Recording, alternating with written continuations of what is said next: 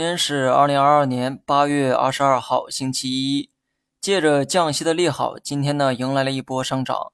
上涨呢没啥奇怪的，就是上涨的这个品种跟多数人想象的有点不一样。看一看涨幅榜，排在前面的不是银行、地产，也不是什么消费科技，而是煤炭、海运、汽车等等。这就有意思了哈，最该上涨的没涨，而涨最高的板块都跟降息没有直接关系。这说明什么？可能说明投资者不认可降息能给市场带来逆转，但是想用降息这个噱头去炒其他消息面有利好的板块。所以我觉得大家呢可以中性一点看待本次降息，虽然呢是一个利好，但毕竟是预期之内的事情。而且上半年降息的这个动作显然更加频繁，而股市呢只能用此起彼伏啊来形容，并没有实现逆转。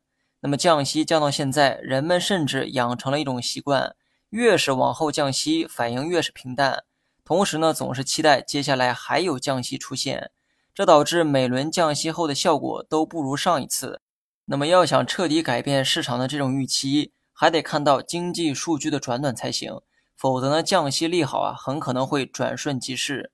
当然了，不要误会下半年经济复苏的这个事实，上半年的基数啊非常低。所以呢，下半年经济复苏是一定的，只不过复苏的这个力度没有最初预期的那么强烈。